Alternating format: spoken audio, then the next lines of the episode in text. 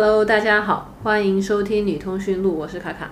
我是默默。呃，在节目开始之前，我还是想给我们的群打个广告。如果大家感兴趣的话，可以加我们的听众群。虽然听众群里面没有在聊什么东西啊，但是可以在小宇宙的节目简介里面找到加听众群的方式。如果你是网易云或者苹果 Podcast 的用户的话，可以直接私信我。Podcast 可能就没有办法了，对，但在网易云可以私信我。好，然后今天我们准备来聊一下默默前两周去日本啊经历的一些跟你同性恋有关的事情。对，呃，上上周就跟我的朋友去日本玩了，然后我们在东京待了几天，后来去了 Fuji Rock 音乐节，然后又在乡下待了几天。然后在东京待的时候呢，我们就是之前去日本都会把住宿定在新宿嘛，因为就新宿都是外国人。我们就是外国游客，所以我们就在新宿觉得很自如。然后包括就是你在穿着啊，包括说话啊，然后生活习惯上面，我们都是。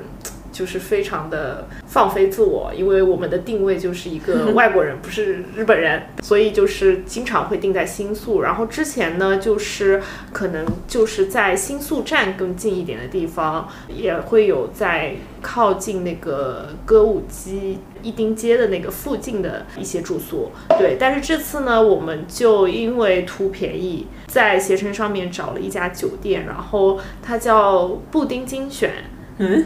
东京新宿店，对对对，他可能就是在新宿也开了一个店吧，然后房间也是比较小的，就是当然就东京的就是房子都很小，嗯，再加上我们贪便宜嘛，然后我们看它离地铁站也很近，然后我们就到了那儿，到了那儿以后，呃，我是就是我是一个人先到那里的，然后在等待我朋友的时候呢，我就想说，我是不是要看一下东京有什么好的 less bar，我要去玩一下。然后我就掏出了我的谷歌地图。我记得我你在去之前我就给你下达了这个任务。对对对，就是我之前已经就是查好了，但是我掏出地图搜索的那一刻，我才知道我订的那个酒店就在那个东京著名的 Les Bar Goldfinger 的前面。也就是说，就是我们一开始住的是稍微大一点的房间，后来后来就是我朋友后来还住了一个单人间，那个单人间的窗户就是正对着 Goldfinger。就是到这个地步，所以我打断一下，因为我没有，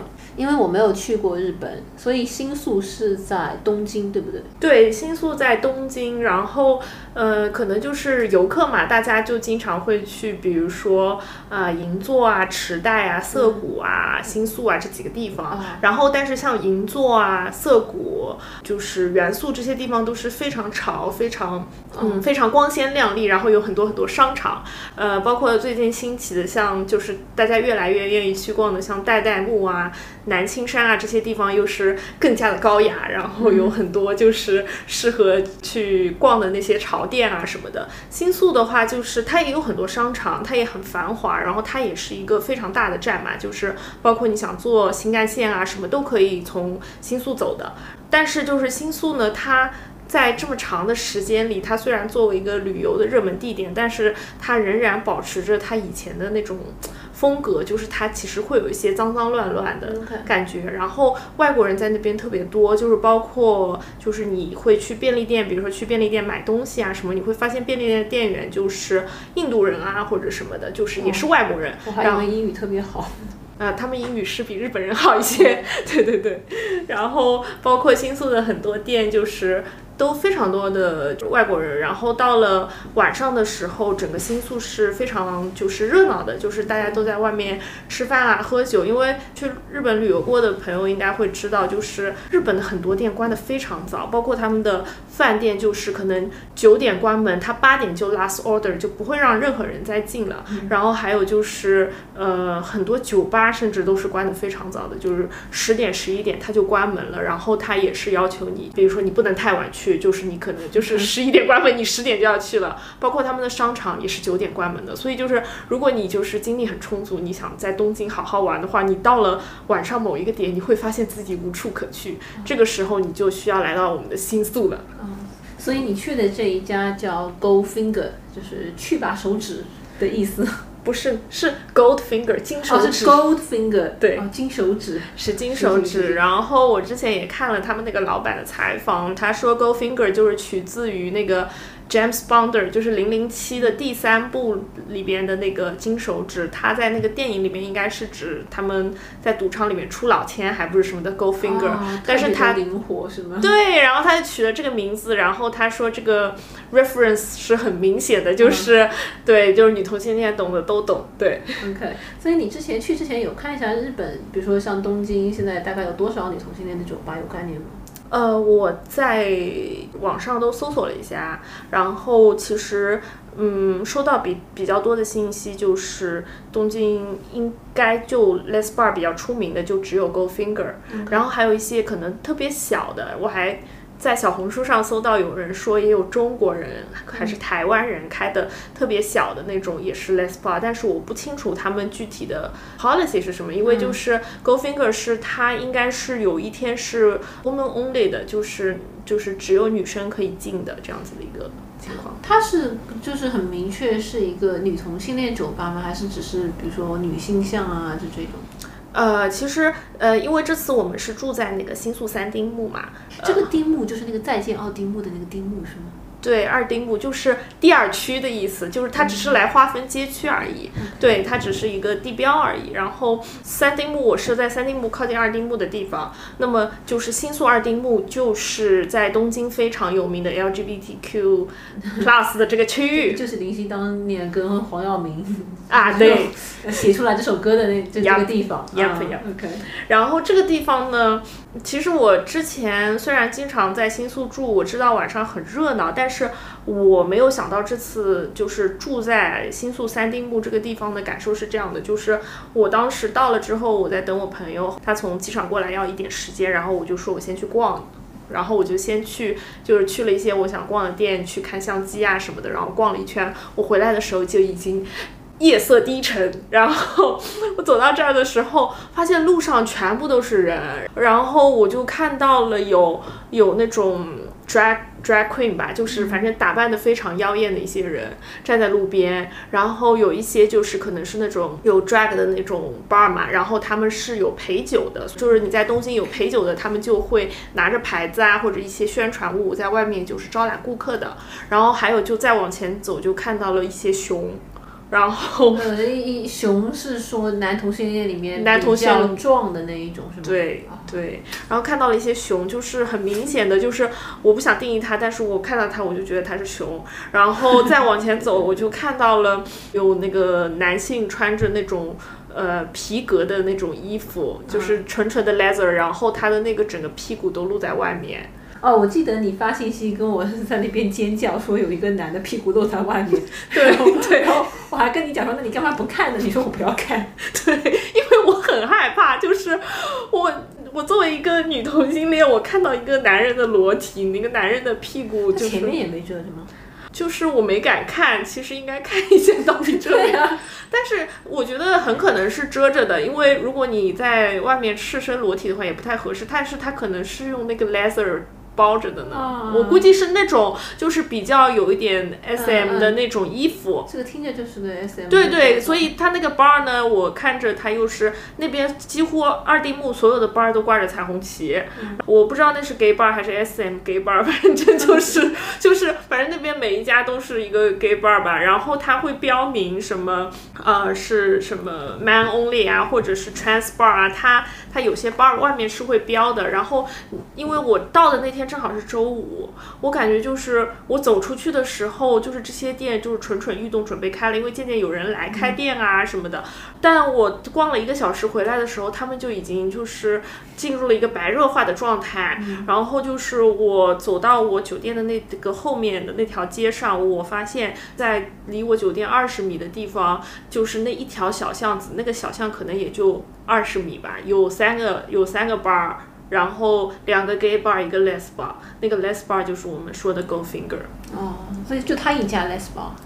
呃，其他的都感觉像是熊出没的那种 gay bar 或者 SM gay bar 啊这样。或者 Transport，反那那正他们会有自己的分类。但是的确就是，第一是我我自己肉眼所见的就是 Les Bar 是这一个，第二个是我在网上搜索了一下，就是可能其他也有一些小的，因为日本很多那个酒吧是非常非常小、非常非常逼仄的，所以可能它的门啊什么在二楼啊什么的，我也就是作为一个游客，我也无从寻找啊。哎，不过这个你刚刚讲说台湾人什么的去开，我让我想到说，我上次去那个越南胡志明，他们也跟我讲说，胡志明有一家台湾人开的 Les Les Bar，、嗯啊，我感觉好像台湾台湾人现在有一种到处在外面开小小酒吧的感觉。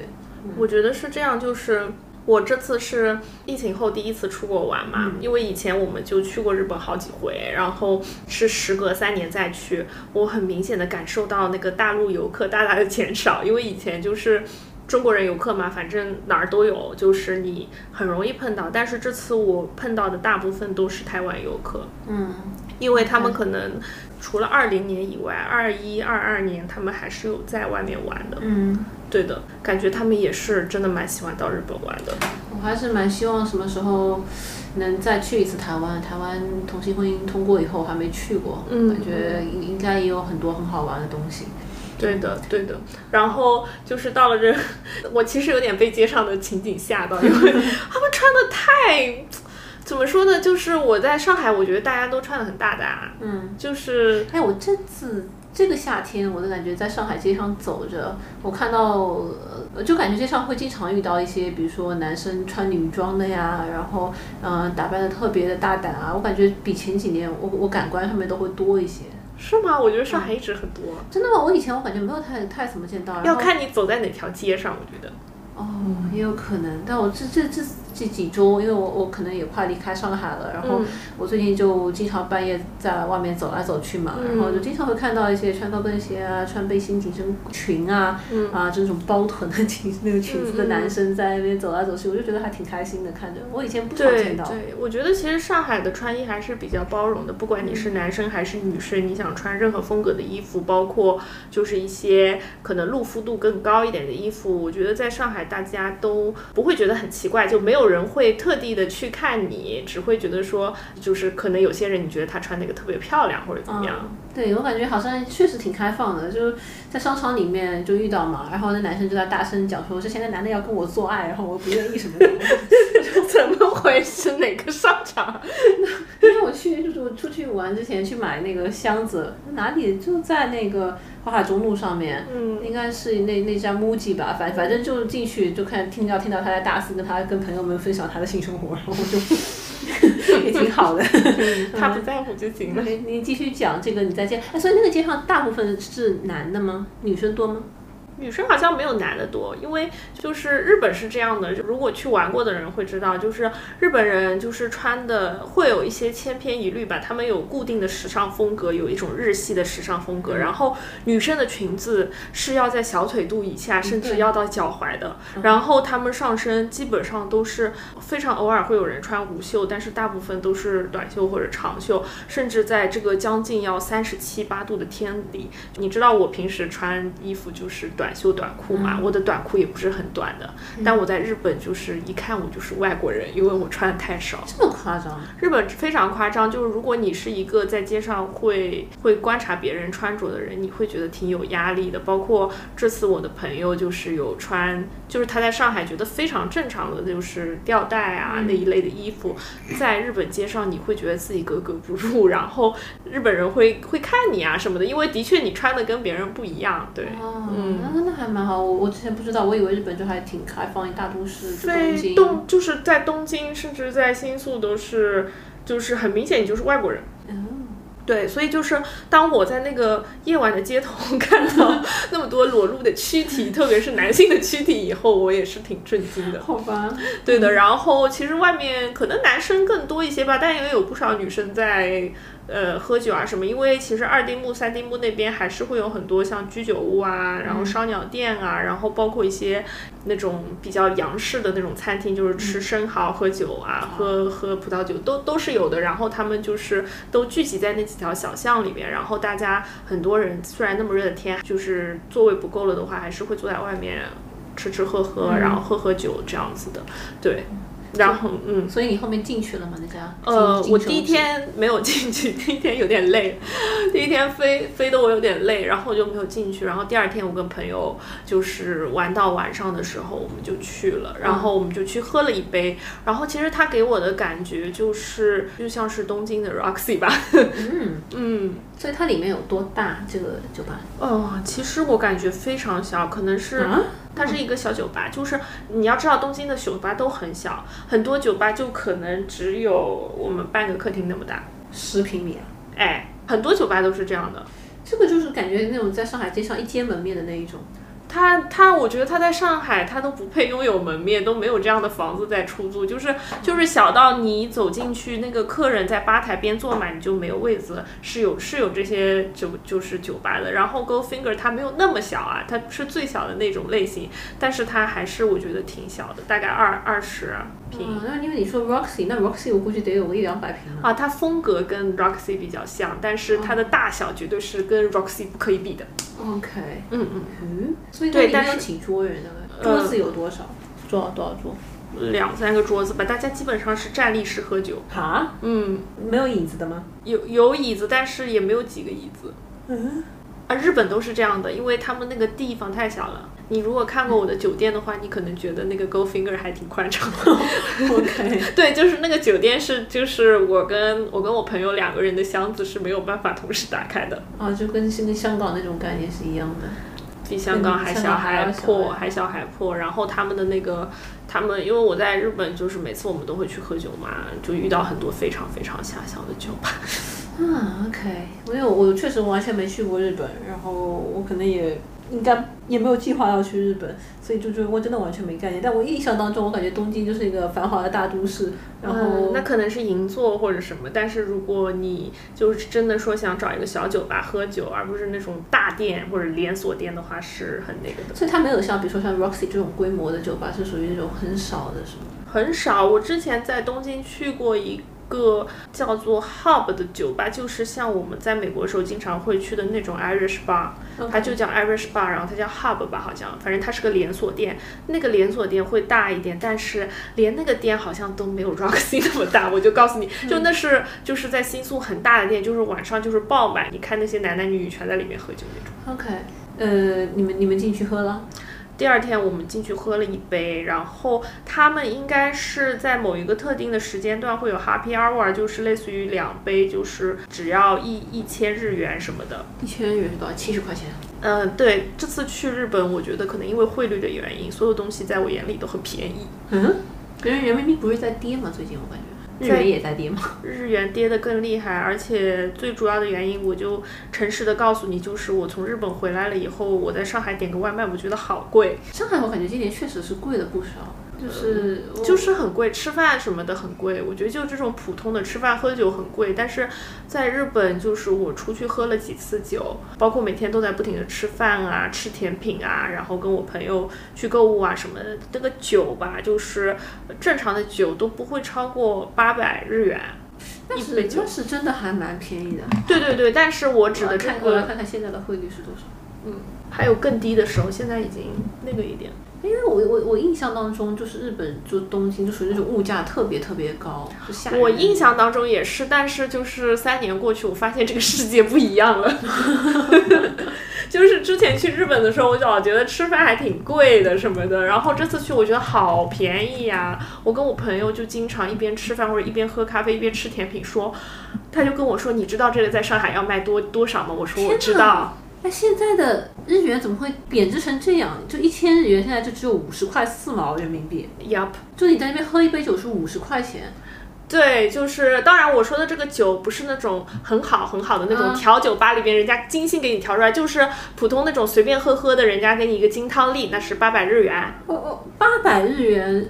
八百日元是四十块钱，这是哈尔滨的物价。对，就现在这是现在的东京，而且不是日本的其他地方，是日本的东京。啊，日本日本怎么怎么怎么会这样？我好震惊啊！就是因为最近人民币已经已经贬值的很厉害了，这个日日元怎么会掉这么这么低？之前好像更低，现在已经好一点儿了，因为人民币也掉了一点，所以他们都说什么日本经济还好吗？我知道日本经济一直不太好，但是怎么会已经成这个样子？对，所以就之前我还跟我朋友懊悔说我们没有趁最低点的时候购汇，就是买一些日元，嗯但是后来发现就算不买，我也觉得很便宜了。哇，这个真的还蛮令人震惊的。是吧？我就是在日本，我过得非常的舒心。我在那种精品咖啡店里面喝咖啡、吃甜品，就加起来咖啡加甜品也就六十块钱。你在上海，你喝一杯咖啡你就要六十块钱。我看一下日元兑美元，哦，真的耶，日元兑美元从二一年开始这个直线下降，但现在还没有掉到最低点，最低点是二二年的十月份。对，就是有一些人是在最低点的时候会购汇啊什么的，但是就是我们只是旅游啦，反正当时也没有想那么多。但是我去花这个钱的时候，我还是觉得非常的舒爽。我突然突然想到那个想做饭的女人和想吃饭的女人，他们日子是不是真的不太好过？不是不是，我觉得就是我们的汇率这个事情对我们游客很明显，但是对他们可能没有那么那么。对，你在国内应该是他们如果一直生活在那里，我觉得还好。就是如果你是经常去日本旅游，那你感觉会很明显。但你这个对外贸啊，对各方面，包括你如果一直这样，对长期大环境肯定是有影响的，但是对啊，日本通货膨胀怎么样？我感觉就你怎么就是我们聊着聊着，你突然开始关心国家大事，因为真的很搞笑，开始 开始就是一一通搜寻，一通忧虑。因为我不是最近刚刚定下来，可能接下来要搬到越南去了，也是一个也也是一个完全是计划之外的一个一个走向吧。啊、但是很可能我接下来就会常住在越南胡志明市，所以我现在对这个汇率啊，然后大家就非常关心每个国家的收入啊，这个呃 外贸外贸的这个 呃这个逆差顺差啊，然后大家的这个经济走势啊，就就异常的关心。嗯嗯啊，那那这个确实是蛮让我震惊，因为我记得很小的时候，我就感总感觉日本人很有钱。然后那时候我的一个换算方式就是，我知道是一万日元兑七百人民币，现在就变成五百人民币了，也就是。而且人民币最近真的是贬得特别厉害，对啊，导致我用美元跟所里谈价格的时候都不太好谈，就是因为好像就是换成人民币，好像 somehow 就比以前要多一点，但其实也并没有很多，所以就 anyway 啊，我们说回这个啊。金手指，嗯嗯，然后你在你们在里面就喝了一杯吗？我们就喝了一杯，因为当时，哎呀，那那几天我跟我朋友，我们俩就像是对，就是三年没有出过国，然后特别渴望玩，然后每天像特种兵一样的在狂玩，然后那天也在前面已经玩的非常的透透的，然后那天我们就喝了一杯，因为我们之前也喝了在别的地方，所以它是氛围怎么样？就是 Roxy 那种，就是比较自助式的，没有什么服务。自助式的。我的意思就是说你自己去点单。哦哦哦哦，就跟 Roxy 一样，然后它不会有什么、没有没有什么服务，然后里边的话就是，反正我当时去的时候人没有特别多，可能有三五个人吧，然后反正都是日本人，然后他们在里边聊天儿啥的，都是女的。都是女的。都是女的，但是我在网上后来搜索了一下，他们应该只有周日是 woman only，然后其他时间就是男男的想进去可能也是可以进去的。OK，那他会有一些，比如说 LGBTQ 的这个装饰啊啥的。对，其实它内部的这个装饰是比较有年代感的，就是反蛮复古的，还还挺可爱的。然后它是就是有一个比较小的门在拐角的地方，然后在它的右手边是有一些橱窗，然后里边是应该是有 disco 球还不是什么的，然后还有很多涂鸦，涂鸦里边就是有写什么呃什么 girl power 啊，然后好像是写的什么。She has gold finger 还是什么东西，就类似的东西是有提到 gold finger 的，然后还有什么 everything she touches 这种话在上面啊，都是英语的。然后呃，我有反正有当时有拍照，然后它那个在那个展示的橱窗里边还有非常亮的那个粉红色的霓虹灯牌，然后上面写着可能写的就是 girls girls girls 这样子的。它在另外一边的话，就是他们平时会就是把那个把那个怎么说？就是那个店铺外面就是像车库，卷帘门对对对，卷帘门。它 在左手边的话，就是会有比较大的有两个卷帘门，可能白天的时候就会落下，因为我们每天都会经过那里。白天是完全是关闭的。白天门是关的，然后它那个旁边的那个店铺还会把卷帘门拉下来的，然后就是你只能看到白色的卷帘门，然后晚上就会拉开，然后就是里面可能可以昏暗的看到里面的灯光，然后包括里面有人在喝酒这样的情况。啊，所以它是沿街的一个一楼的就底楼的那种。对，但是沿的不是主街，沿的是我酒店后面那条巷子。OK，然后就在那条巷子里边，就是有三个 LGBTQ 相关的那个 bar，OK，就是很小的一条巷子，可能就三五步路那种，就全部都是。但我感觉这么小的一个酒吧做自助式服务也不常见。其实，你像 Roxy 他做这种自助服务，一般都是呃那种 clubbing 啊，就是这种哦，很没有。就这个的话，我觉得不不影响，不影响，就是大家就是站着喝酒聊天，然后呃有凳子就找个凳子坐下来聊聊，然后然后你反正点酒就自己去点酒，这的确也不会有人 serve 你这样的情况。对，然后他在那个门上是有挂彩虹旗啦，彩虹旗就是在那个区还是挺挺普遍的。然后他有写就是自己是 no charge，然后 free popcorn 是写在门上的，就是他可能免费爆米花吗？对，他可能就是有一些佐酒的小食吧，然后呃，no charge 是因为有一些酒吧是有那个就是进门费的，就是你坐进去喝酒是要有个 fee 的。日本的酒吧是这种小细节都属于值得，我的意思是值得摆在台面上来讲吗？我感觉好像我们这边走进去弄点送点小食是很正常的事情。啊，对，嗯日本人就是这样的。吧然后他那个他那个招牌下面写着，就是他在 Goldfinger 下面写着 “Girl meets girl”。所以你感觉那边进去喝酒的是就是女同性恋过来约会的吗？对，就是特别是女同性恋过来，就是跟朋友聊天啊什么的，我觉得也挺多的。OK，对，约会聊天儿，但是它整体的氛围，它其实我我我是感觉像 Roxy 啊，就是整体氛围像 Roxy。对，然后它这个招牌上面有写说它的 Happy Hour 是五点到七点是一千块钱，一千日元两个两个酒，然后第三个酒是五百日元，然后一到千日元两个酒，三个酒是五百日元，那不是一个价格吗？对为，什么要这么说呢？但是他是这么写的，然后他还有写他七点之后他的 drink 是七百日元。嗯，确实倒不会，好早啊，五点到七点就。对，这就是我要吐槽的一个点，就是当天我们其实前面喝了蛮多的，过去我只是看还挺热闹的，我们就赶紧进去喝一杯嘛。然后等到后面后面有几天晚上，就是我们玩的比较晚嘛，在别的地方玩完回来。但是如果说我们回来的话，那是还有就是还有电车，还有地铁的那个状况，其实没有多少多晚。就在上海时间来看，什么十一点多、十二点，对我们来说都不晚，对吧？嗯很早的，就是对我们来喝酒的人来说，还出去挺早的。我有一天十一点多，十一点刚出头，到那个店门口，它关门了。后来我仔细看了它的那个就是 open 的时间嘛，它是周五、周六应该是周日是呃五点到凌晨四点，然后平时就是从周一开始，它都是从五点开到十一点就关门了。周末到凌晨四点，平时到十一点。嗯，凌晨四点倒是还是挺凌晨四点是正常的，嗯就是酒吧开到三四点很正常。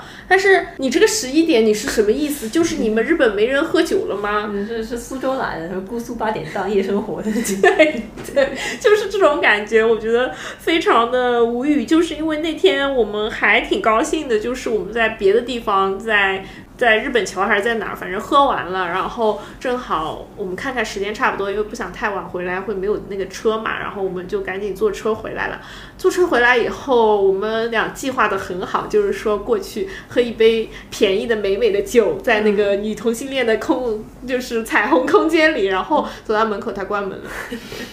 我很气呀，我好气呀。所以关于关于这个酒吧还有其他想讲的吗？呃，其实，嗯，我看再看一眼，对，然后就是其中有一天，应该是他们生意特别好的时候，好像是周六还是周日的晚上，但是那天因为我回去得太晚了，然后也没有力气了，就没有进去。但是我是在我酒店门口，就是远远的就看到那个巷子里边全部都是人，就然后他门口有这么多人，哇，朋友们，就是看到，如果他这家店只有十几二十平的话，他的那个门口可能要站了有十几个人。对，二十平是有的，应该。而且感觉姑娘们都还挺开心的。对那我感觉他如果这个大小的话，那你必必然人家是会溢溢到街上来的呀。呃，那边酒吧很多都溢到街上来。嗯，对对，日日本的可能酒吧都普遍的比较小吧。对，然后后来我回来了之后，我也有搜了一下这个酒吧，然后它应该是日本就是日本东京最负盛名的就是 Les Bar 嘛，女同性恋酒吧。然后它从一九九一年开始就有它那个就是创办人就经常在东京举办叫做 Go Finger 的，就是女同性恋的这种 party。然后后来它才落地成为一个实体店，然后它也号称是东京最大的女同性恋酒吧。最大的不是最早的，是最大的。这也是这早也是我较早，就是你这个 size，你你管自己叫最大的。在东京是挺大的，我觉得三什么二三十平，我觉得挺大的呀，在东京。好吧，嗯，不过九一年真的好早哎。对，但是九一年一开始它只是就是举办活动，啊，那所以说这个创办人理论上来讲，应该就是我爸妈那个年纪。对对，然后他那个创办人是这样的，哦，一看就是一个这个日本很有声望的一个女女同性恋的那个形象，对对对，是这样的，是这样的，还女挺同性恋大哥的形象。挺有意思，挺有意思的。然后其实，在这个新宿二丁目和三丁目的时候，就算我们白天出来，其实就会非常的安静这个区域啊，因为就是酒吧都关门了，就是大家都是说是回去那个睡觉去了，所以就是白天很安静，晚上很热闹，街上都是人。但是白天我走在那个那个什么通什么通的小道里边，它就是非常的安静，完全没有人。所以他们没有像上海一样什么流行什么呃早 C 晚 A，就没有没有这种概念是吗？他们分的比较开，C 归 C，A 归 A，就是这样的感觉。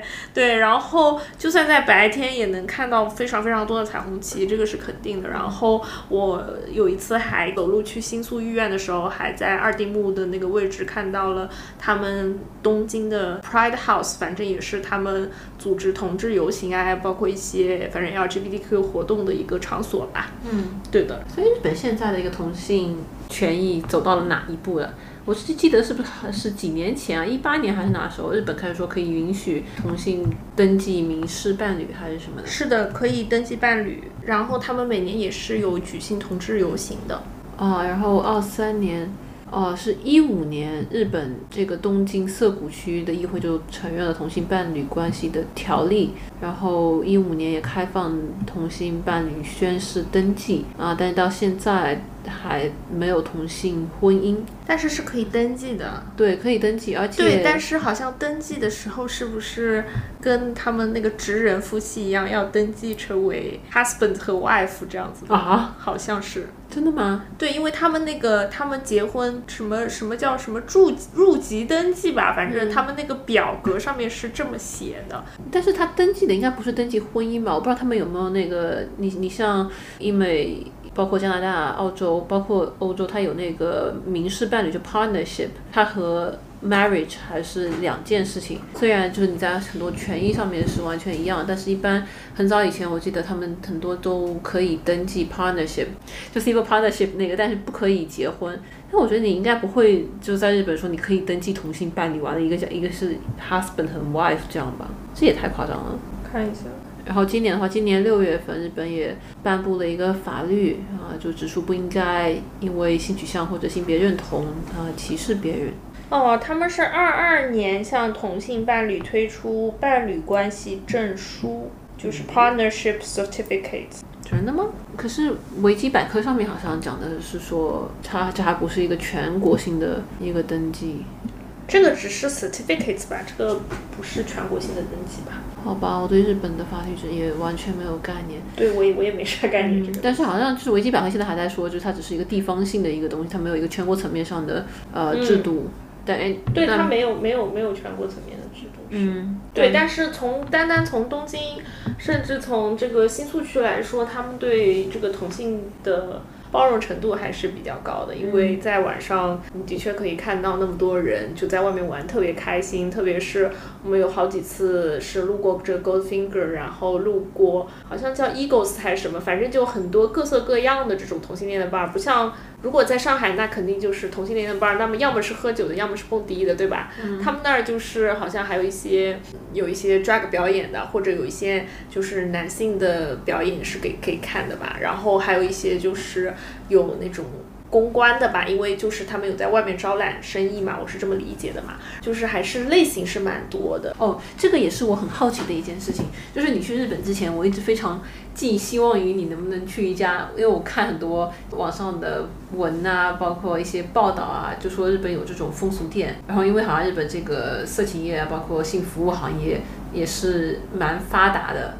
我我我印象当中啊，也不一定说你去。点一个人跟你发生性关系，但是可能会你可以就是点一个人跟跟他，就是就是你可以花钱让别人陪你喝酒啊，或者陪你就是进行一些呃，这提供一些情感情绪价值啊，就这这种样子的东西。然后但但是你当时也是没有找到是吗？也不是没有找到，就是就日本的那个所谓风俗店，它其实里面的就是要么是男公关，要么是女公关，然后他们这些店都会把自己的头牌就是大大的做成海报大。就是像大广告一样的，就是坐在那个楼上，就是因为你只有看到就是有好看的人，你才会进去消费。然后这些人呢，他们也就我理解啊，就是也当然我没有去过，所以我也不知道。但是我就我理解，他们应该是没有提供性关系的，就是都是陪酒的，就是男公关、女公关，他们都是只是陪酒的，然后陪你聊天儿，然后让你去点更多的酒，然后开这个大香槟啊什么的，反正昂贵的大香槟、大酒这样子。那就是跟那那种报道里面会说什么女的为牛郎花大花钱就花到倾家荡产那种，就是这种吗？对，就是这种，就是牛郎让你来捧他的生意，然后他让你点酒，你就不断的点酒点酒点酒，就是这样而已。这个就是第一是就是有一些是我可能就是听朋友说的，或者说在新闻里了解到，有一些就是现在应该有 蛮多关于什么牛郎店的那种电视剧啊什么的也有讲到，就是因为它也是比较突出的一个社会问题吧，是有很多女生就是倾家荡产这样的情况出现啊，所以那个牛郎是不发生性关系的，不发生不发生，没有那么好的事儿哦。因为我那时候看到国内一些报道，就是说，就男男妓嘛，然后女的去消费，然后很多就是说他们还有很多男妓的女朋友都是，也是就是从事性工作的，而且就是属于那个女的出去跟别人发生性关系赚了钱回来给这个男的花，有很多都是这个样子的，然后我就还蛮震惊的。对，但是应该妓是妓，然后公关是公关，是两个职业。呃，日本日本那个就是呃色情行业，就跟人发生性关系这个合法吗？好像是不合法的。哦。对，所以在他们那个正规店里是没有这种服务的，就是因为有一些综艺也会去拍，不是有一些综艺，包括就像半计时那种会去拍人家什么什么公关店的什么头牌的一天的生活什么的，他们都是就是过得很光鲜亮丽的，就是就是陪酒，主要任务就是陪酒，然后陪人聊天，让客人觉得开心，然后客人下次再会再点你。哦，就还是是属于一个卖酒的一个。对，开大香槟啊，就是开大香槟啊，那就跟我们这边那个蜂王还差不多，就喊老板开 whisky 那种啊，那有点失望，因为我以前一直以为就是像日本这种就是来服务行业这么发达，它肯定有很多细分领域。我还在想，我觉得你就是这个是完全的一个误解，就是男公关、女公关还是很正，就是当然他们是公关，但是还是就是还是不提供性服务是吧？他们是就是正经的产业，他们是合法产业，对吧？因为我我我我不太清楚日本就是这个性性服务的合不合法，就是。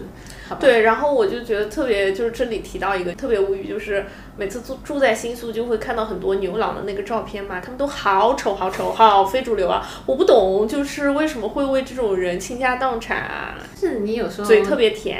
你想想看，你有时候打开什么热拉啊这种软件，有怎么打开那个广场，我已经很多年没有打开了，但我记得当时一打开，有时候经常觉得说这怎么长成这个样子？对，然后我之前也是看电视剧知道啊，就是说他们有一种就是擦边的性服务吧，叫什么泡泡浴，就是那种进去就是，对，就是泡泡浴，就是进去就可以点，可好像是可以发生性关系，但是我也只是在影视作品里面看到，具具体的现实情况如何，我也是不了解。唉，有点可惜，我还以为就是可以去。所所以你在期望什么？你在期望我点一个 T，然后我没有期望点一个 T，我就是是想说，如果有一些不一样的这个商业模式，我还蛮蛮蛮好奇。这叫商业模式，这不一样的服务了，我服了。没有啦，没有，就是在那个新苏二丁目、三丁目那边，我也有看到很多拉客的，就是很明显就是会有这种陪酒服务的，但是我看到的都是那种。就是 trans，就是他们就是化着比较浓艳的妆出来招揽生意的。我觉得肯定他想招揽的人不是我们这样我这样的女生，对。所以女生在那边也没有还是没有办法找到，比如说像我这样的过去还是没有办法找到，比如说比较就看起来是一个顺性别女性的这样一个形象的提供的服务，就还是没有办法。我不知道有没有办法，因为我没有试过。但是就是因为日本的这种公关店还是挺多的，就是不光在新宿啊，就是你去什么上野、中野，你晚上就是到他们那种酒吧街一走，就是都是拉客的。但是就是他们他们那里，他们举着牌子说 girls bar 什么都是都是女孩招揽男孩的，就是就是女生招待男生的。我也不知道有没有女生去过，反正我没有，我个人没有去过，我也。没有意愿尝试啊，有点失望。我以为他们应该有细分到可能会有针对你同性恋的，是这样的一个。可能是有的，但是我们不知道。好吧。对，因为就是大千世界嘛，你没有办法就是 走一趟去旅游就了解，我觉得是这样。但是可能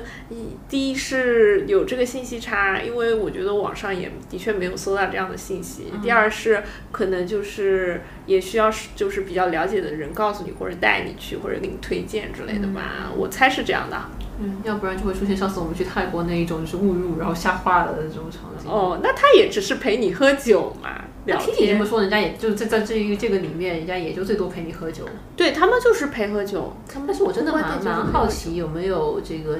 地方有女同性恋提供性服务的？其实应该有吧。我之前看一个漫画，那个我一下子想不起来了，我回头可以找一下。那个漫画就是。嗯，画画的是一个日本的女生，然后她说因为太无聊还是太抑郁了，她叫了一个拉拉的那个性服务，然后是上上门的吧，然后有一整本书是讲这个事儿的，我还看了那个漫画。嗯，还挺有意思的，蛮好奇的。嗯，因为我以前真的认真，也不是认真了，就是我工作，我有跟你讲过嘛，就是我工作之后，呃，那时候当律师当的觉得特别的呃抑郁，然后就有一段时间认真考虑了一下转行去当性工作者。真的吗？为什么？就是因为 因为我那当时就工作第一年嘛，然后就非常的忙，而且是属于那种呃二十四小时 on call，就随时会被叫去工作，然后工作时长又特别长。然后我当时就觉得说，我这个工作跟呃这个性工作者呃没有没有什么本质上的差别，大家都在出卖，一个出卖就脑袋，一个出卖身体，反正你就出卖你这具肉体，然后都是按小时收费。完了，人人家的这个小时费率还比我高很多，然后我感觉人家还不用二十四小时随时报道，然后工作跟生活分得很开。然后我当时就真的认真有考虑过能不能转这个行，然后我还去研究了一下哪些国家 是合法的。但我后来非常。让我没有走下去的这个原因是我去那个呃有个网站叫 Quora，就是英文版里面的知乎那一种，然后我在上面找到了一个女同性恋的性工作者，然后他说呃因为做女同性恋妓女这件事情的这个受众实在是太少了，所以他虽然是个女同性恋，但他还是接待男客户，然后我就觉得说啊这个可能。呃，做不到，然后我就觉得说还是算了吧，就不要，就没有没有再再在这条路上面再仔细走下去。嗯，但是我真的认真，我就很好奇，我都不知道你有过这样的奇思妙想。这不是奇思妙想，真的有什么差别呢？我在想，就是我每那我那时候就坐在办公室里，我在想说，天哪，我可能每天感觉自己大脑在被强奸。我觉得，相当于与其这样，我不如去就是 like，嗯，跟人发生性关系，可能还赚得多一点。就就是 OK，嗯。没有，我就我我是认真那样想，我当我当时就想了一下，我说这个如果对方是女的，然后呃你要我去跟她睡，然后能赚钱的话，好像啊也没有什么差别，我感觉那个生活也挺好的。嗯啊，那当然我后来就是偶尔跟朋友聊起来，他们也会说，可能是因为我没有接受过生活的毒打，他说你没有意识到说。你可能会面对的客户是什么样子的啊？但是我感觉还好吧，就是 like 我说，那你也不知道，就是呃，就是当律师的时候有一些很不想服务的客户，也很恶心。然后后来我记得有一次我还在看过一个嗯，应该是 base 在柏林的一个网站，然后他们那里面就是一些高级，应该是应招女郎，他们应该收费很贵，啊、然后蛮好的，人家就是属于那种看不出来任何压迫的痕迹，然后就是拍很好看的照片，然后就跟你讲说，呃，我为什么要来做这个性工作，就是为什么要来当妓女，然后这个，然后我的理念是什么啊，然后我能够提供哪些服务，而且有一些他的背景应该是很好，就是有一些他们他爸还是一个指挥家啊，还是这种是就是好像就家庭是那种名门望族那一种的，然后他就是想说他要就是来实践自己的一些理念啊，怎么样让他来他来做这个应招女郎嘛，然后有些年纪还很大的那一种啊，然后我当时就觉得说啊天哪，就是 like 生不逢时，就是没有遇到这样的机会。但是，但是我理解他们应该也做男生，所以可能就是啊我的这个客户群还很广。然后我当时你知道发散一点，甚至有有过抱怨，我觉得这个女权运动确实发展有点低，然后导致女生去购买性性服务的这个数量非常非常的少，导致我就少了一个职业发展机会。对，其实我看那个漫画的时候，我最震惊的就是他在日本能找到那个拉拉的应招应招服务。对，很难。就是我当时就是你想说，如果我想去做一个，我也不知道如何入行。然后比如说，如果我现在想去找一个，我觉得我也不知道哪里可以去找。就是嗯，但但是就是虽然至少在我国不合法，但是对但是也不好说，因为理论上来讲，就是呃这种性交易，就是女两个女的之间这个性行为到底构不构成法律上的性行为，其实是值得又 是另外一个值得值得商榷的。那如果它不构成性行为的话，那这个服务就呃你你花钱去购买别人的这个服务，到底算不算违法，算不算？那也不算，就跟陪酒是一个性质了。那那是不是岂不是就是 OK 的？快别说好的，不要发散了。不构成任何法律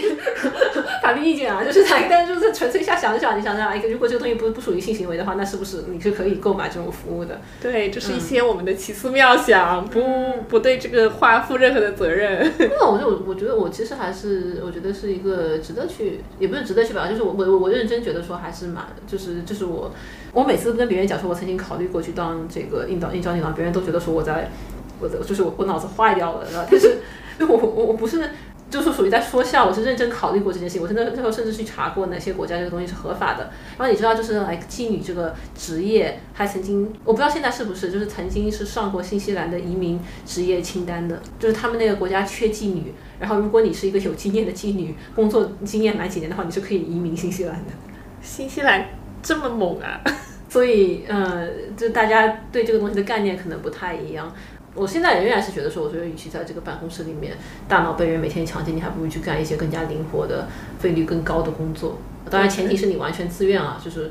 当然这东西就扯远了，就是说你是不是要支持这个妓女合法化等等的，那是一扯远的一个问题。但是我就说说，就我这个情况，肯定没人来逼我。但是我也确实是曾经考虑过这种职业。但 anyway，呃，回到这个日本，所以你没有找到找找到这个风，就是哦，因为我去过好几次，我对这个找风俗店这个事情，我并没有抱有很大的期待。好吧，对，然后就是对，在路边也经常会碰到那些招揽生意的，就是反正 girls bar 就会有女生出来招揽，然后牛郎店就会有那种长得很很坎坷的男的出来，对，然后还有新宿总是有很大幅的那种牛郎的广告，对，那如果是女的的话，长得好看吗？女的没有特别丑的，日本女的好像都没有特别丑。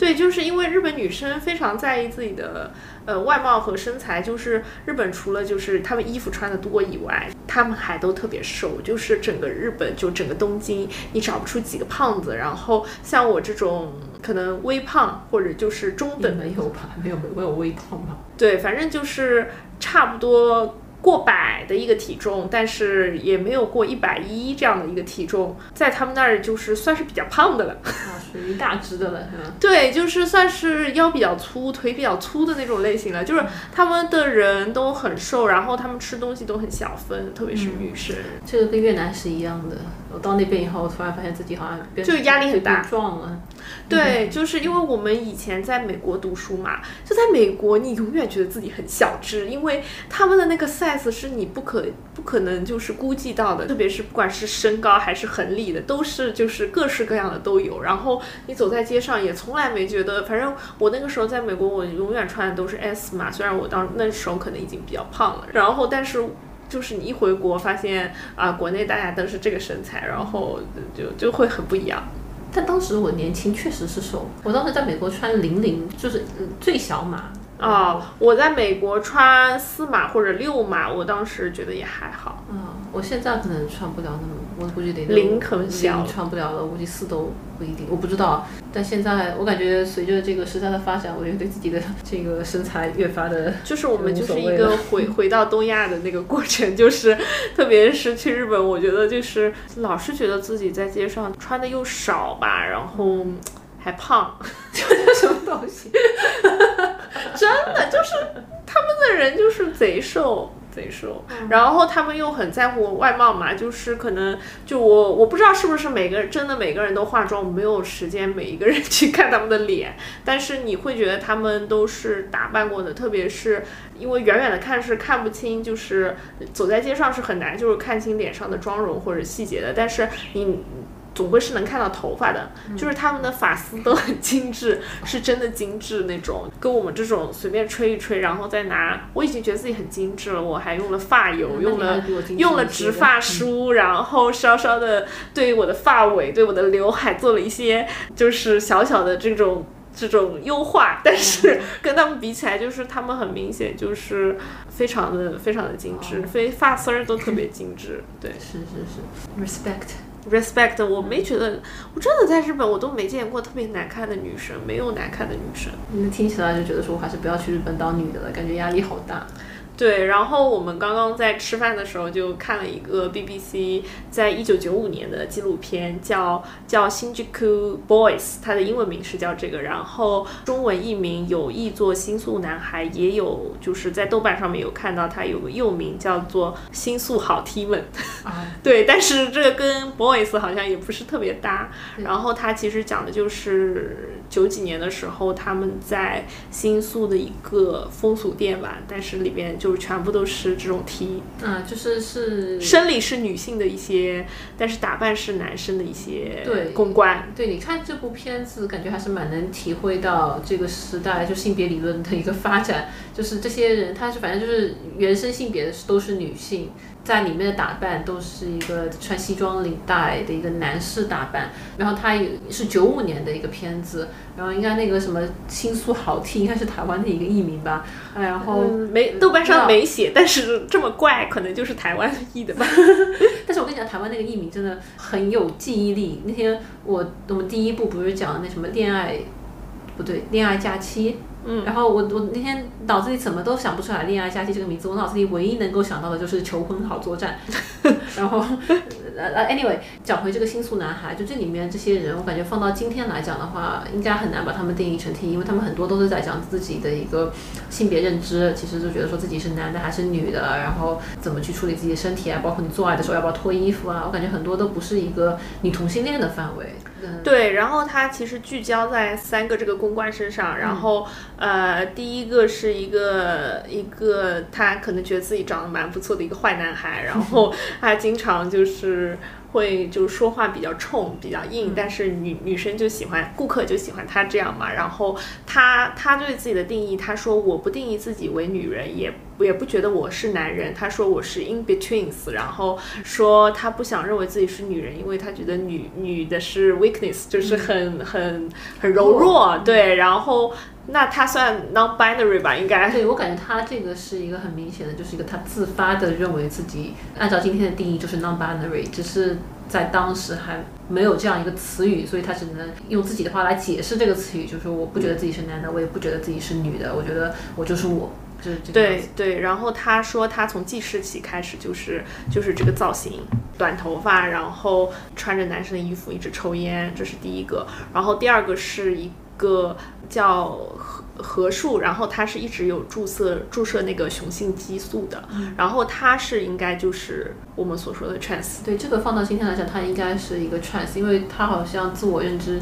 呃，或者说他就想当一个男的，然后他有在注注射雄性激素，对，然后他说他小的时候，可能上上中学的时候，自己的朋友都来了月经之后，他很希望自己就不要来，他觉得如果不来那。那就太好了，就是会让自己如释重负，但他还是来了。然后他长大以后就靠注射激素，然后让自己保持一个他还是外表蛮 man 的，然后他的声音也是比较低沉的，就是因为后面有采访，他们有讲到就是性生活这一趴，他有讲过说，呃，自己有幻想，如果说他有一个 penis 的话，他会是什么样的，然后那个勃起的感觉是什么，他有聊到这些，所以我觉得他还是蛮标准的，一个就是 trans，一个对他应该还蛮标准，是一个跨性别。他如果有能力的话，他还是蛮想拥有男性生殖器的。然后另外一个应该也是跟第一个差不多啊，就是他没有这么说，他没有这么说，他是一个比较爱爱笑、爱开玩笑，然后他 一上来就给大家介绍自己的神仙束胸，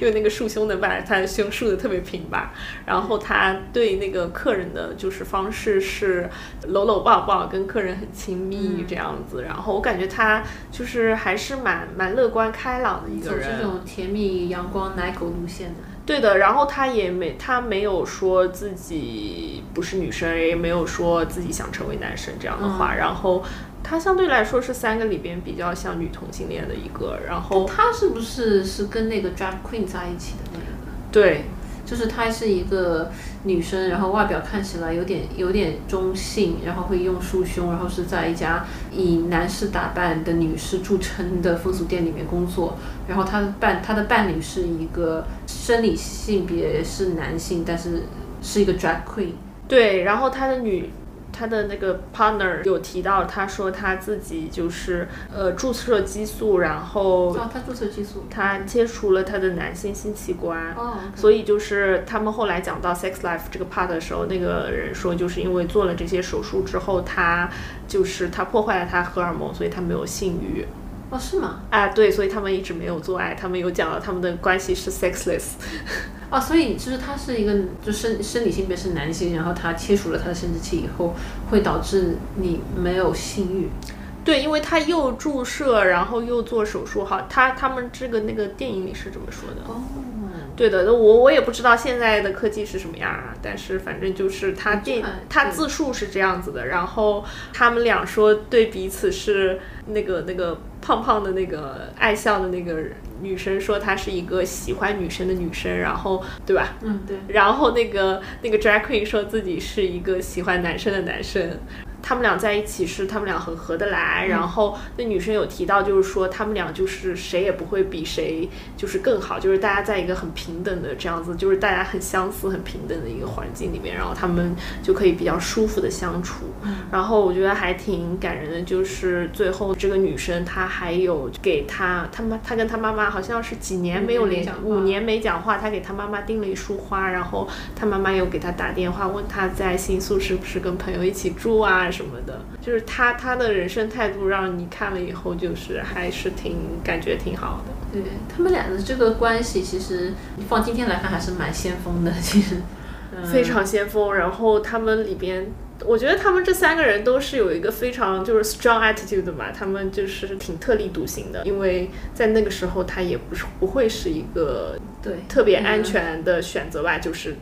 对他可能在那个店里还好，但是对吧？对，但当然，你就说在九五年，你愿意来拍这一部纪录片，就肯定就是把自己的一个影像啊，就全都向全世界播报，因为它是 BBC 的一部纪录片，你肯定是属于比较能说，而且比较愿意展示自己的。但是这里面三个人，同时也给我感觉，当他们在讲自己呃的身体，然后一些性欲取向，呃，包括说这个怎么做爱，我感觉他们讲的时候都特别坦诚。就是属于就是我就是这个样子的，到确实真的没有给人感觉说，你肯定就他有人讲说这个，有些人有人会讲到说，我可能甚至希望我没有生下来或者怎么样，但是这好像就是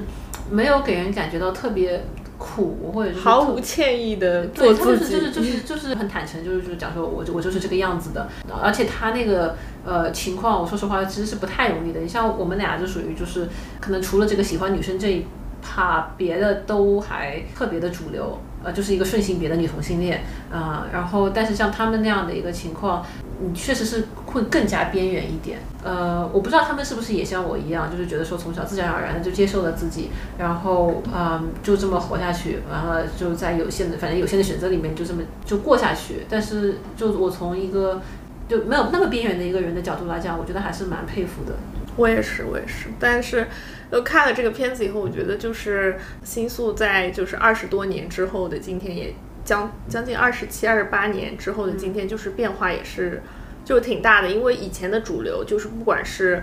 异性恋还是这个同性恋，可能就是大家更多的会选择就是这种像公关陪酒的这些地方，但是就是现在的新宿相对来说陪酒的比例会大大的减少嘛，嗯，然后其实大部分的 bar 是大家可以自由的坐在里边跳舞啊，然后喝酒的，然后包括我有好几次路过那个 King，就是新宿的另一个夜店，就相当于上海的 Revolution 这样的吧，就放一些放一些比较流行的音乐，然后有些老外和一些日本人在里边蹦迪，然后气氛特别好，大家喝一些劣质但便宜的酒，金汤力这种金 Ricky 这种，对，所以我觉得就是变化很大，因为我今天白天的时候我还搜了一下，就是 Goldfinger 的那个。创始人他的一个采访嘛，然后他说他第一次去新宿二丁目的时候是他十六岁的时候，他现在应该已是已经五十几岁了嘛。他说他十六岁的时候第一次去，他在网他可能找到了那个店的电话，然后就好不容易到了那儿，然后发现那个店就是可能是这种性质的吧。他一杯饮料是非常非常的昂贵的，然后他说他并不喜欢那个时候的新宿，因为那时候他很年轻，他也没有钱，然后他向往的就是因为那时候没有网络或者怎么样，就是女同性恋不可以在网络上面认识彼此啊、交友啊这样子，特别是线下空间非常重要。他一点都不喜欢那个空间，他觉得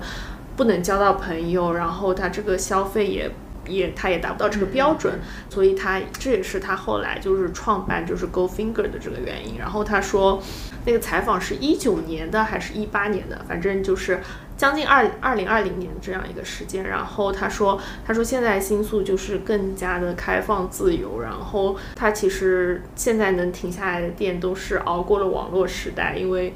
他在伦敦待过一段时间嘛。他说现在其实很多伦敦的就是 Les Bar 还有别的一些 LGBTQ 的 bar，就是可能已经不如之前的盛况，因为就是大家可以网上交友以后，大家不一定线下再要去那个地方，所以就是有一些有一些就是这种 Les Bar 也在消失当中。很多之前那个《纽约时报》有一篇非常著名的文章，就讨论说女同性恋酒吧为什么越来越小，直越来越少，直到消失啊，就是你讲的这个原因，这个线上的这个就线上平台的冲击，导致大家对于这种线下空间的需求没有那么强了。啊，而且可能本身我们也比较的害羞或者怎么样，就更加倾向于线上交友啊，所以这个女同性恋酒吧就越来越少。导致那像的 L Word 里面啊，Generation Q 不是讲说什么不知道真假啊，但是说什么整个 L A 没有没有一家女同性恋酒吧了都已经啊，所以这个日本我我我我猜也是这样一个情况，肯定是会会有一段时间受到了很强的一个冲击。对，不过我看他那个九五年那个酒吧里面，确实感觉好繁华啊！我感觉好像放到今天也没有很过时。感觉哦，就是那个时候的风格，包括他们的头发型啊，然后衣服也是就是那种套装，然后他们那个就很有那种昭和的风味吧。我觉得就是他们日本人，他们吃吃饭啊，还有用东西，他们是喜欢有一些洋式的东西，他们对欧美的东西很感兴趣。那个里边的装饰也很像那种皮沙发啊，然后那种台灯，其实是给人感觉还挺华丽的哦。对对对，蛮复古、蛮高雅的。对的然后妹子们虽然是过来消费，消费还点人陪他们喝酒，但是妹子们自己都打扮的好，很漂亮。对，但是那时候穿着就是那样套装啊，然后那个发型啊就，明显看见这些女生是打扮过的呀。啊，这日本没有不打扮的女生。唉，我就觉得说，哎那也压力挺大的嘛，就是对吧？你说像什么男的出去找女人，没没没看到哪个男的还要自己打扮一番的，就感觉就是一个出去消费的。那我觉得日本男的也还好，他们会修眉耶，是吗？他们会修眉，然后他们会自己修鼻毛什么的，不是鼻毛，这个不应该是个个人清洁问题吗？就是他们会特意剪短，因为他们觉得不是谁谁会把鼻毛露出来啊？哦男的会啊，这个在全世界范围内都是一个很，就是不是不是，中国不会有男生特意修剪自己的鼻毛，也不会很少很少会有男生修自己的眉。但我感觉我的同龄人里面，我很少见到就是什么鼻毛露出来，我感觉是个个人卫生问题，就跟不不是露出来，他可能就是希望它更短，这个别人也注意不了吧？就是他们就是日本人有自己在意的地方，哦包括他们对这种发丝的精细，其实别人也注意不了，也哦并不一定会觉得怎么怎么样。对，嗯，但修眉毛这个确实是的，有时候我自己都有点懒得修眉毛，就我从来不修，就是我女朋友看不过去的时候，我会让她帮我修这样子。我每次回家，我妈都想抓着我去那个什么美容店，还不是哪里都要修眉毛帮我重新弄个就是设计，还不是修个眉毛。但我就觉得说，哎呀，算了，就是人生已经很难了，这 样你好搞笑，你说的好像你的人生过得很难。我就觉得说已经有很多事情让我很苦恼了，不要再给我加一个还要搞这个眉毛的事情，就觉得很烦。嗯，嗯，对，但是我觉得就是相对来说，日本男生女生都还是比较注重就是就是体面的吧，相对来说。可以。还有别的要补充的吗？没有啦。好的，好，那这个就是默默在日本的经历。如果有朋友有相关的经历想要分享的话，也欢迎留言。对，如果大家在日本去过 Goldfinger，或者说呃去过别的 Les Bar 的话，也欢迎大家分享。嗯，我确实蛮好奇，就是一个是风俗店，就是包括我刚刚讲的那些，还有一个就是日本的色情产业里面的女同性恋这一个分支。我以前呃不是以前，就是我我还特别感兴趣，就是你知道 Pornhub 里面现在有挺多女同性恋素人 couple 就在上传自己的色情影片，然后我朋友跟我说，好像有好几对日本的那一种情侣，然后上传自己就做爱的视频到 Pornhub，然后就脸都是遮住的，但是就超级火。啊、然后在 Twitter Twitter 上面可能就有大量的粉丝那一种，啊、然后但是直男也很爱看这个吧？直男就是嗯两个女的做爱这个东西呢，直男传统上来就是很爱看的，所以对所以以前很多的这个两个女生做爱的这个片子，它的受众是直男对，啊、那包括我们讲的这个南宁嘛，什么阿达尔的生活就做成那样，就被大家骂嘛。但是好像就是这种女女同性恋自己拍的女同性恋色情片，好像就说特别好看。我我自己其实那时候呃看 Pornhub 呃也有我还蛮喜欢的一对加拿大的一对情侣，就你你看他们做你就觉得说好像是蛮蛮真实的，好像就来蛮戳我点的，就感觉不是拍给男人看的。就感觉会不一样。对，所以就因为色日本色情行业很发达很发达嘛，其实我也蛮好奇，就是这一块里面有没有一些什么学术研究啊、纪录片啊、乱七八糟的可以做出来，可以再找找找看。可以，嗯，啊，对对，然后我刚刚搜到了我之前看的那个漫画，叫我可以被拥抱吗？因为太过寂寞啊，叫的蕾丝边印章，不好意思，我读出来觉得好羞耻。我是故意的，他直接把那个手机戳到了我脸上，然后我就把它读了出来。哎呀，对，然后他是在那个网络上面阅览人数超过四百八十万的人气作品，渴望被拥抱的漫画家最赤裸的真心告白，这是我。自自己就是之前有有有看过，蛮早之前看的，他他那个作者是一个二十八岁的，就是画漫画的，然后他就因为太过无聊而叫了这个蕾丝边的印章。我真的很想知道哪里可以叫。对，然后他好像我我不记得具体的剧情啊，就是我把这一整本漫画都看完了，反正就是感觉他好像就是叫了那个蕾丝边应招以后，就是你知道吗？就是不要跟我发出来什么蕾丝边一招要跟他谈恋爱，产生了一些情感 attachment 这种这种情节。当然不可能啊，人家是来赚钱的好吗？不错不错不错，你继续。这是还是比较纪实向的了。然后嗯，对方就是属于那种比较温柔的大姐姐吧，就是姐姐我也想要。让 你读是对的。然后，然后那个姐姐就是比较温柔嘛，因为女生对女生，我觉得相对来说也是会我不喜欢温柔款的。Anyway，Anyway，她是温柔款的，然后反正可能经过了一次这样的经历，然后探索自己，她好像慢慢的也从这个过程当中，就是更好的认识自己吧。反正有有治愈到她一点点，但是就是这个 就是程度也是比比较小的，对。但是反正就是她通过这件事情，她也是有一些改变，对。但是没有跟那个人有任何 attachment，就是她就是一个蕾丝边硬装。这个好像以前因为有一些美剧也是讲这种应招女郎啊什么的，好像我以前也我记得也看过一些什么一个女的叫了就跑过去，呃，然后就可能也对自己产生了一些什么新的认识啊，乱七八糟，这还挺多的。嗯。啊但是对，但是我看这个评论里面很多人都说，呜呜呜呜，还有很多人说哭成狗，是吗？啊，为啥他们没有感情戏吗？不是说这都是来挣钱的吗？怎么会这样？没有感情戏，不需要感情戏，哭是啥呀是你对自己的探索。哭啥？你要具体问问他，行吧，行吧 可能是对自己的认识，包括自己对这种。爱啊、抚摸的渴望吧。我觉得那很正常。他们讲说，这个新冠期间大家抑郁症上升，也是因为这个线下肌肤接触太少了。啊，就是说研究表明，就是说你甚至不一定是你要跟人做爱或者拥抱，甚至甚至哪怕你去做个按摩，就是人跟人之间实际的这个肌肤接触，好像是有助于你心理健康。不知道真假，啊反正我就有读到这个东西。所以就说新冠期间大家被就是关在家里，就如果你单身的话，就很容易出问题。现在也，嗯，希望以后没有了。对，Anyway。啊，我好想知道哪里可以找应招女郎。但这个话题一直让我很纠结，因为你知道男生嫖娼这个东西，仿佛就是，就是我知道很多人，我自己也确实有点觉得接受不了。但是那个是建立在就是你知道，应对面对男性的的性工作者很多都是你就怀疑说他们是不是真的自愿。我不知道我这样讲会不会就是有一些很不对的地方。但是我真的觉得说，如果有能够找到女生的这个就女同性恋的性工作者的话，我觉得我是会考虑叫的，感觉能省很多不必要的精力。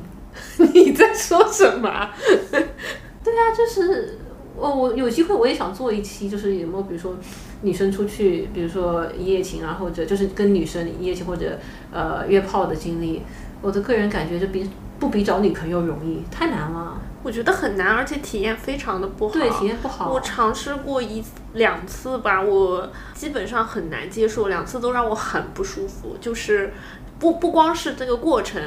就是发生了什么，而不是这个问题，就是你前期跟这个人沟通啊，还有就是各种，你就觉得很对不对劲，不要不好。对，反正我遇到的也也挺奇怪的，就各有各的奇怪的点。嗯，然后我觉得很难。对，我后来就完全放弃这个事情，我绝对不会那个 for one night，因为我觉得不行。对，但是你有有时候你就觉得说你我又不想谈恋爱，然后我又这个就约炮又很难，然后我又想要有一些就是肢体接触或者性关系，那就是其实是有个很大的那种就是性工作者的市场啊，就是我愿意付钱，但是就没有，我就觉得说天哪，like。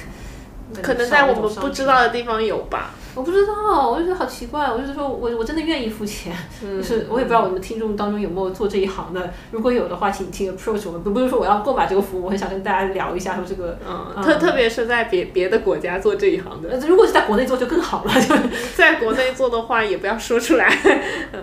我可以回去做一个法律研究，这东西到底有没有风险，也可以也可以，好吧，那就先这样，好的。好，那感谢您听到这边，我们今天讲了好多奇奇怪怪的东西。嗯嗯，祝您生活愉快，拜拜，拜拜。